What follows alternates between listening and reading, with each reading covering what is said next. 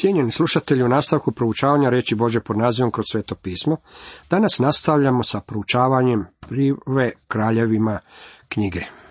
Osvrćemo se na drugo poglavlje. Tema ovom drugom poglavlju glasi zapovjed koju je David uputio Salamonu sa posmrtne postelje i početak Salamonova vladanja. U ovom je poglavlju zabilježena posljednja Davidova uputa Salomonu prije nego što će umreti, kao i način na koji je Salomon mudro proveo u život Davidovu želju. Kad su se dani Davidovi približavali svome svršetku, zapovjedi David svome sinu Salomonu. Sada polazim na put sviju smrtnika. Ti budi hrabar i pokaži se čovjekom. Kao prvo, David kaže, sada polazim na put svoju smrtnika. Takav je put čovjeka. U Rimljanima 5.12 apostol Pavao kaže, zbog toga kao što po jednom čovjeku uđe u svijet grijeh i po grijehu smrt i time što svi sagriješiše, na sve ljude prijeđe smrt. Po čovjeku je došla smrt i smrt je prešla na sve ljude jer su svi sagriješili. Adamov grijeh prešao je na vas i mene, iako gospodin odluči još pričekati i mi ćemo prijeći kroz vrata smrti. Zašto? Zato što je to put cijele zemlje, svršetak putovanja ovog života. Ova tema nije baš pretjerano popularna. Danas ne želimo razmišljati o smrti jer mislimo kako je to malo predespresivna tema. U psalmu 23. četvrtom redku David kaže, Pada mi je i dolinom smrti proći, zla se ne bojim, jer si ti sa mnom. Tvoj štap i palica tvoja utjeha su meni. David ovdje nije govorio o činjenici da je stigao i na samotnu postelju. Kao što je netko rekao, trenutak koji vam daje život također započinje da bi ga i oduzeo od vas. David uspoređuje život sa hodom kroz dolinu. Rođenjem počinjete hodati dolinom i što dalje idete, to užom ona biva. Na kraju doline čeka vas smrt. Svi mi danas prolazimo ovom dolinom. Možda pucate od zdravlja, ali činjenica je ta da prije nego što sunce zađe, možete biti mrtvi. Zatim David kaže Salomonu, ti budi hrabar i pokaži se čovjekom. Ljudima koji su došli vidjeti Ivana Krstitelja, gospodin Isus to je izrekao ovim rečima.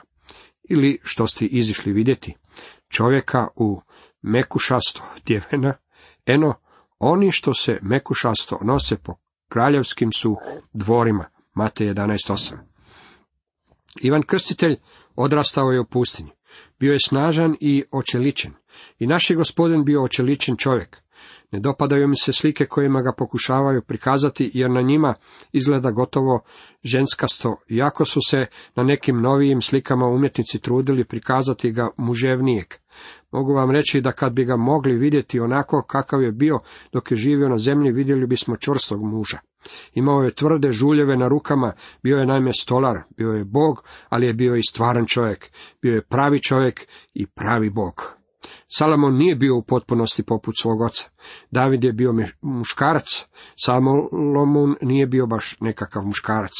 David je bio čvrst, Salomon je odrastao u palači, u stvari bio je odrastao u ženskom dijelu iz dvora. Zašto je Salomon bio okružen sa tisuću žena? Dragi prijatelji, odgovor je očito. Sve o čemu je Salomon nešto znao, bile su žene. Mislim da David i on nisu nikada imali previše zajedničkog. Zato mu je David i rekao, učinio sam te kraljem. Želim da igraš svoju mušku ulogu. Ne mislim da si muškarac, ali budi muško koliko to najviše možeš. To je bio nalog kojeg je David izdao ovom momku koji je bio odrastao mekušasto odjeven i koji je bio mamina maza. Salomon nije bio poput Davida, nije bio poput Ivana Krstitelja, nije bio niti poput našeg gospodina, međutim, sada je on kralj nad Izraelom. Slušaj naredbe Jahve Boga svoga, idi njegovim stazama, drži se njegovih zakona, zapovjedi, naredaba i njegovih pouka, kako je napisano u zakonu Mojsijevu, da bi uspio u svemu što poduzmeš i svagdje kamo se okreneš, da bi Jahve ispunio svoje obećanje koje mi je dao, ako sinovi tvoji budu pazili na svome putu, vjerno hodeći predavnom svim srcem svojim i svom dušom svojom, uvijek će jedan od njih sjediti na prijestolu Izraelu. David potiče Salamona neka ostane blizu gospodinu i Bože reći. Njegov savjet ovom mladiću od velike važnosti. Gotovo nikad se ne posvećuje pažnja onome što je David ostavio u baštinu Salomonu. Međutim, uvjerenja sam kako je ono što mu je David ostavio omogućilo Salomonu da postane jedan od najvećih kraljeva zemlje. U stvari, Salomon je vjerojatno jedan od najbolje poznatih kraljeva koji su ikada živjeli. U jednom biblijskom vodiču, čiji je autor Ison, nabrojana je Davidova ostavština Salomona. Kao prvo, prebacio je upravljanje nad narodom sa Šaulova doma i Benjaminova plemena na Judu i ustanovio je Davidov kraljevski dom. Ovo postaje izuzetno važno u Novom Zavetu. Matejevo evanđelje započinje sljedećim riječima. Rodoslovlje Isusa Krista, sina Davidova, sina Abrahamova. Zatim je u Luki 1.31 i 32 anđeo Gabriel rekao Mariji. Evo, začećeš i roditi sina, i nadjenućeš mu ime Isus, on će biti velik i zvaće se sin svevišnjega. Njemu će gospodin Bog dati prijestolje Davida, oca njegova. Samo Davidov potomak mogao je zasesti na prijestolju u Izraelu. Drugo, ustanovio je Jeruzalem kao sveti grad, kao vjersko središte i kao glavni grad svih židova. Ovo se nastavilo sve do današnjih dana. Kad je Izrael preuzeo grad od Arapa tijekom šestodnevnog rata 1967. godine, objavili su kako nemaju namjeru odreći ga se, jer je on njihova bašina sve od Davidova vremena. Jeruzalem je bio Davidov omiljeni grad i on ga je učinio glavnim gradom čitavog Izraela. Salamon je poljepšao grad gradeći u njemu hram i čineći ga vjerskim središtem Izraela. Međutim, trebali bismo zapaziti kako je upravo David bio taj koji je izvršio sve pripreme za gradnju hrama. Treće, praktično govoreći, istrebio je svako štovanje idola i u čitavoj je zemlji uveo štovanje Jahve, jedinog i pravog Boga. Ovo je bila njegov svakako najveći doprinost. Četvrto, porobio je mnoge narode koji su plaćali porez Izraelu i njegovom kralju. Proširio je granice zemlje do Egipta na jugu i do rijeke Eufrat na sjeveru i istoku. David je u stvari bio taj koji je proširio Izraelove granice dalje nego što su one ikada prije ili poslije bile proširene. Mir koji je vladao za vrijeme Salamonove vladavine bio je moguć upravo zbog toga što je David bio pokorio sve Izraelove neprijatelje. Peto, jako je bio orientalni tip vladara koji je posjedovao poveći harem, Davidovi brakovi sa strankinjama bili su većinom uzrokovani političkim razlozima i bili su relativno govoreći lišeni vjerske i moralne pokvarenosti. Ono je doba bilo običaj posjedovati harem, međutim Bog nije opravdavao činjenicu što je David imao više od jedne žene, a većinom je zasluga za takvo stanje bila u tome što je David većinu svog života bio prisiljen plivati u uzavrlom ulju politike. Mnogi sinovi koji su mu njegove žene rodile stvarali su stalni razdor unutar dvora. To je bio uzrok što je David čitavog svog života trpio jad i tugu. Međutim, Salomon je bio taj, a ne David, na kojeg je njegova žena strankinja izvršila utjecaj. Istina je da je David počinio strašan greh, ali se on pojavio prije njegovog braka sa Šebom. Nakon tog događaja nije bilo niti sjene od ikakvog skandala. Šesto, David je bio pjesnik i glazbenik, koji je svom narodu omilio kao slatki psalmist Izraelu, a podario nam je barem 73 psalama. Sedmo, David je planirao izgradnju hrama koji je trebao podići vjerski život naroda i potaći štovanje Jahve, iako mu nije bilo dopušteno izgraditi Boži dom. Osmo, jako je još uvijek postojala neka vrsta rivalstva između deset plemena na sjeveru i Jude i Benjamina na jugu, a ona je postojala još od smrti Šaula i njegova sina. David nije imao nikakvih ozbiljnih poteškoća u ujedinjavanju svih plemena pod svojom vlašću i stvaranju Jeruzalema glavnim gradom čitavog naroda. Deveto, u doba Davidove smrti Izrael je bio bez premca u moći i vojnoj sili, a ljudi su uživali u miru i slobodi i svatko je sjedio pod svojom lozom i smokvom. Mir kojeg je Salamon uživao sve vrijeme svoje vladavine bio je mir kojeg je stvorio David tijekom svog vladanja. Pred sobom imaš Šimeja sina Gerina, Benjaminovaca iz Bahurima, koji me užasnim kletvama proklinjao onoga dana kad sam bježao u Mahanaim. Ali mi je on sišao susret na Jordan i zakleh mu se, Jahvom, neću te pogubiti mačem. Ali mu ti toga ne oprašta, jer si čovjek razborit i već će znati kako trebaš postupiti, te mu sjedu kosu s krvlju u podzemlje spremiš. Čini se kao da David ovdje ispoljava osvetnički duh, ali nije tako. Jako je Šime pokazao da je izdajica. Zbog toga što mu je David dao zakletu da ga neće dotaći, Šime je još uvijek bio na životu. David je bio čovjek koji je držao svoju riječ. Bilo kako bilo rekao je svome sinu Salomonu, neka jednim okom pazi na njega, i ako se otkrije bilo kakav trag izdajstva i nevjere, Salomon treba u skladu s tim i postupiti. Došlo je vrijeme, treba usput napomenuti kada je Salomon obračunao sa Šimejem, međutim samo nakon što je ovaj bio neposlušan i kada se otkrilo kako je stvarno izdajica. Davidova smrt. I potom počinu David, kralj otaca svojih, i bi pokopan u Davidovu gradu. David je kraljevao nad Izraelom četrdeset godina, u Hebronu je kraljevao sedam godina, u Jeruzalemu je kraljevao trideset tri godine. Salomon sjede na prestolje Davida svoga oca i njegova se vlast veoma učvrsti. Postoji stanovita tužna nota u Davidovoj smrti. On je bio veliki Boži čovjek. Sjećate li se prvog sina Davida i Bačebe? On je umro kad je bio star samo nekoliko dana. David je za njega rekao, on nikad neće doći k meni, ali ću ja otići k njemu. Sada je David otišao biti sa tim svojim djetetom. Salamon, sada kada mu oca više nema, sjeda na prijestolje. Kada dolazi do zamjene dinastije na vlasti ili vladara, uvijek nastaje vrijeme meteža, previranja i velikih promjena. Ali Adonija, sin Hagitin, dođe bat Šebi, majci Salamonovoj, i pade ničice pred njom. Ona ga upita, je li miroljubiv tvoj dolazak? On odgovori, jest, miroljubiv je. I nastavi, imam ti nešto reći. Ona reče, govori. Jako je Salomon službeno već bio zasio na prestolje, Adonija se nije ostavljao zamisli da on postane kralj nad Izraelom. Tako odlazi k Bat Šebi, još uvijek gajeći ovu misao. Ona nema previše povjerenja u njega, pa zato raspituje za svrhu njegova dolaska. On je uvjerava kako dolazi s miroljubivim nakanama. Ona mu odgovara, govori, slušam te. Tada će on. Znaš i sama da je kraljevstvo pripadalo meni i da je sav Izrael očekivao da će ja biti kralj, ali mi je kraljevstvo izmaklo i pripalo je mome bratu, jer mu ga je Jahve namijenio. On ovdje govori kako je bio mnogo popularniji od svog brata Salamuna i da je narod želio njega vidjeti na kraljevskom položaju. Ja te sada samo jedno molim, nemoj me odbiti. Ona reče, govori. A on nastavi. Reci, molim te, kralju Salamonu, jer tebe neće odbiti, neka mi dade za ženu Abišagu Šunamanku.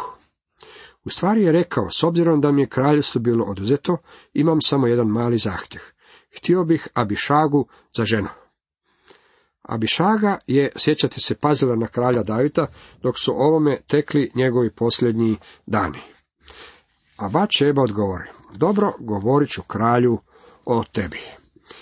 Kada dakle uđe Bačeba kralju Salomonu da govori o Adoniji, ustade kralj i pođe joj u susret.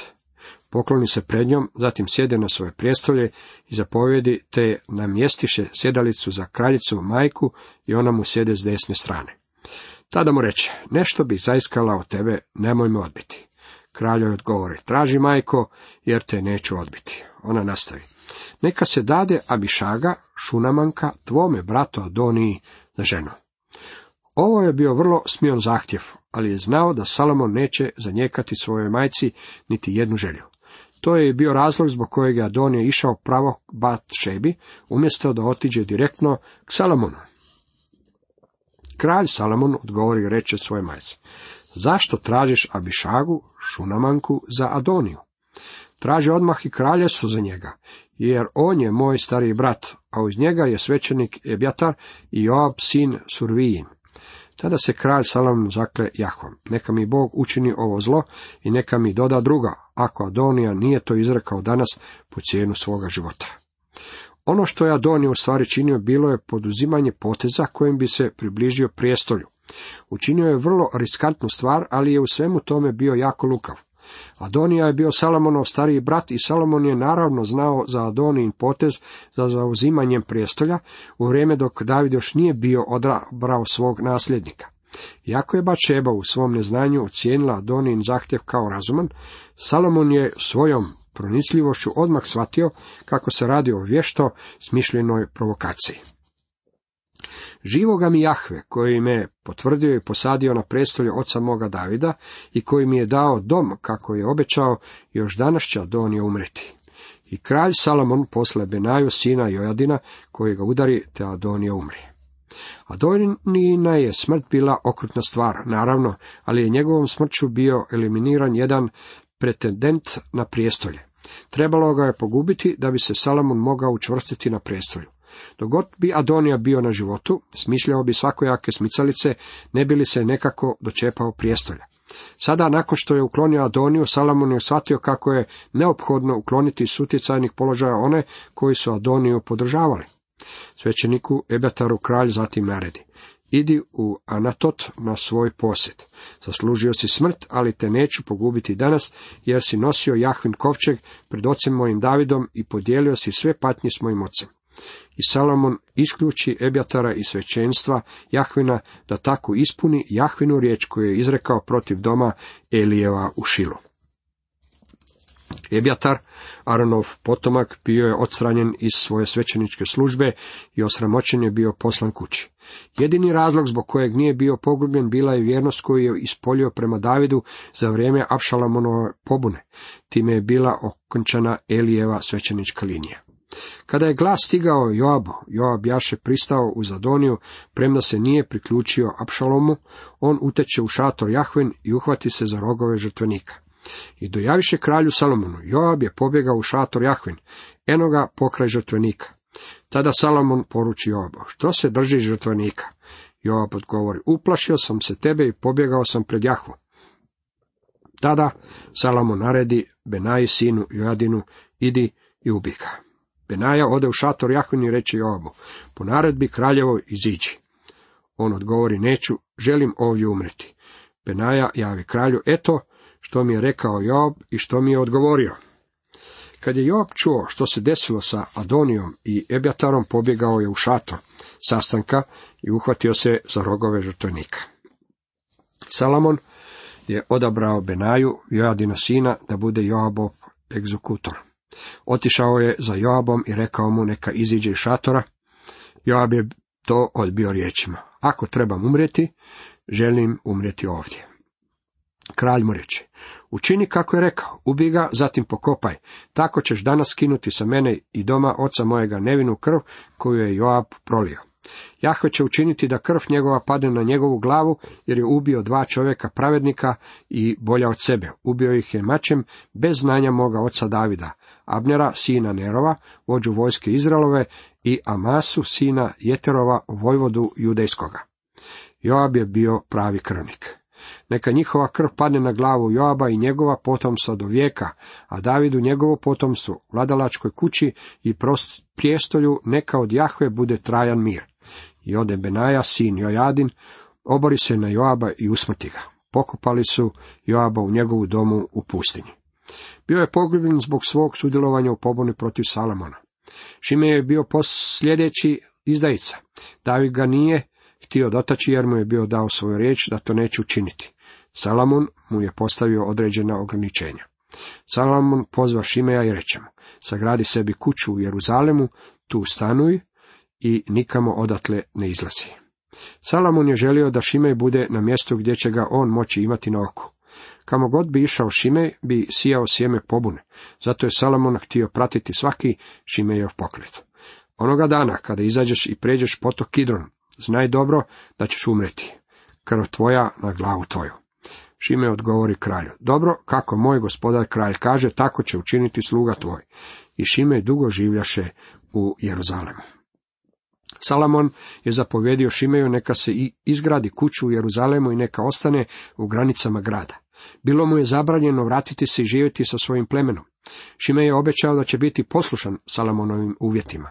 Ali posle tri godine dogodi se te Šimeju pobjegoše dvojica slugu k Akišu, sinu Makinu, kralju Gackom, i dojaviše Šimeju, eno ti slugu u Gatu. Tada usta Šime oselila magarca i ode u Gat k Akišu da traži svoje sluge. I vratio se Šime i doveo svoje sluge iz Gata. Šime je izašao van granica grada. Taj njegov čin bio je neposlušno Salamonovoj naredbi. Salamon je saznao što je Šime učinio, zato je kralj poslao po njega. Zašto nisi održao zakletu Jahvinu i zapovjed koju sam ti dao? Još reče kralj Šimeju, ti znaš sve zlo koje si učinio mome ocu Davidu. Tvoje srce toga svjesno. Jahve neka učini da se tvoja zloća obori na tvoju glavu.